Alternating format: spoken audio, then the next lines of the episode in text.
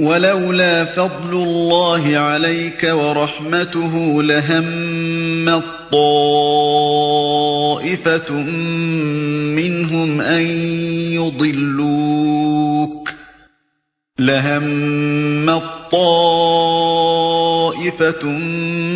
منهم أن يضلوك وما يضلون إلا أنفسهم ۖ وما يضرونك من شيء وأنزل الله عليك الكتاب والحكمة وعلمك ما لم تكن تعلم وكان فضل الله عليك عظيما اے نبی، اگر اللہ کا فضل تم پر نہ ہوتا اور اس کی رحمت تمہارے شامل حال نہ ہوتی تو ان میں سے ایک گروہ نے تو تمہیں غلط فہمی میں مبتلا کرنے کا فیصلہ کر ہی لیا تھا۔ حالانکہ در حقیقت وہ خود اپنے سوا کسی کو غلط فہمی میں مبتلا نہیں کر رہے تھے اور تمہارا کوئی نقصان نہ کر سکتے تھے۔ اللہ نے تم پر کتاب اور حکمت نازل کی ہے اور تم کو وہ کچھ بتایا ہے جو تمہیں معلوم نہ تھا اور اس کا فضل تم پر بہت ہے اور تمہارا کوئی نقصان نہ کر سکتے تھے۔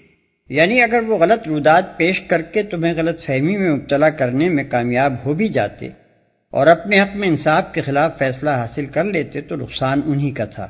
تمہارا کچھ بھی نہ بگڑتا، کیونکہ خدا کے نزدیک مجرم وہ ہوتے نہ کہ تم۔ جو شخص حاکم کو دھوکہ دے کر اپنے حق میں غلط فیصلہ حاصل کرتا ہے، وہ دراصل خود اپنے آپ کو اس غلط فہمی میں مبتلا کرتا ہے کہ ان تدبیروں سے حق اس کے ساتھ ہو گیا۔ حالانکہ فی الواقع اللہ کے نزدیک حق جس کا ہے، اسی کا رہتا ہے۔ اور فریب خوردہ حاکم کے فیصلے سے حقیقت پر کوئی اثر نہیں پڑتا۔ لا خير في كثير من نجواهم إلا من أمر بصدقة أو معروف أو إصلاح بين الناس۔ ومن يفعل ذلك ابتغاء مرضات الله فسوف نؤتيه اجرا عظيما لوگوں کی خفیہ سرگوشیوں میں اکثر و بیشتر کوئی بھلائی نہیں ہوتی۔ ہاں اگر کوئی پوشیدہ طور پر صدقہ و خیرات کی تلقین کرے یا کسی نیک کام کے لیے یا لوگوں کے معاملات میں اصلاح کرنے کے لیے کسی سے کچھ کہے، تو یہ البتہ بھلی بات ہے۔ اور جو کوئی اللہ کی رضا جوئی کے لیے ایسا کرے گا، اسے ہم بڑا اجر عطا کریں گے۔ ومن يشاقق الرسول من بعد ما تبين له الهدى ويتبع غير سبيل المؤمنين نوله ما تولى، نوله ما تولى ونصله جهنم وساءت مصيرا۔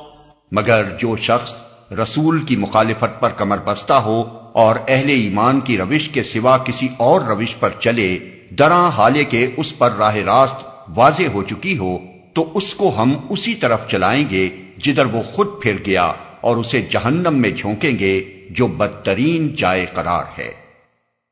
اس کو ہم اسی طرف چلائیں گے جدھر وہ خود پھر گیا۔ جب مذکورہ بارہ مقدمہ میں وہی الہی کی بنا پر نبی صلی اللہ علیہ وسلم نے اس خائن مسلمان کے خلاف اور اس بے گناہ یہودی کے حق میں فیصلہ صادر فرما دیا تو اس منافق پر جاہلیت کا اس قدر سخت دورہ پڑا کہ وہ مدینے سے نکل کر اسلام اور نبی صلی اللہ علیہ وسلم کے دشمنوں کے پاس مکہ چلا گیا اور کھلم کھلا مخالفت پر آمادہ ہو گیا۔ اس آیت میں اس کی اسی حرکت کی طرف اشارہ ہے۔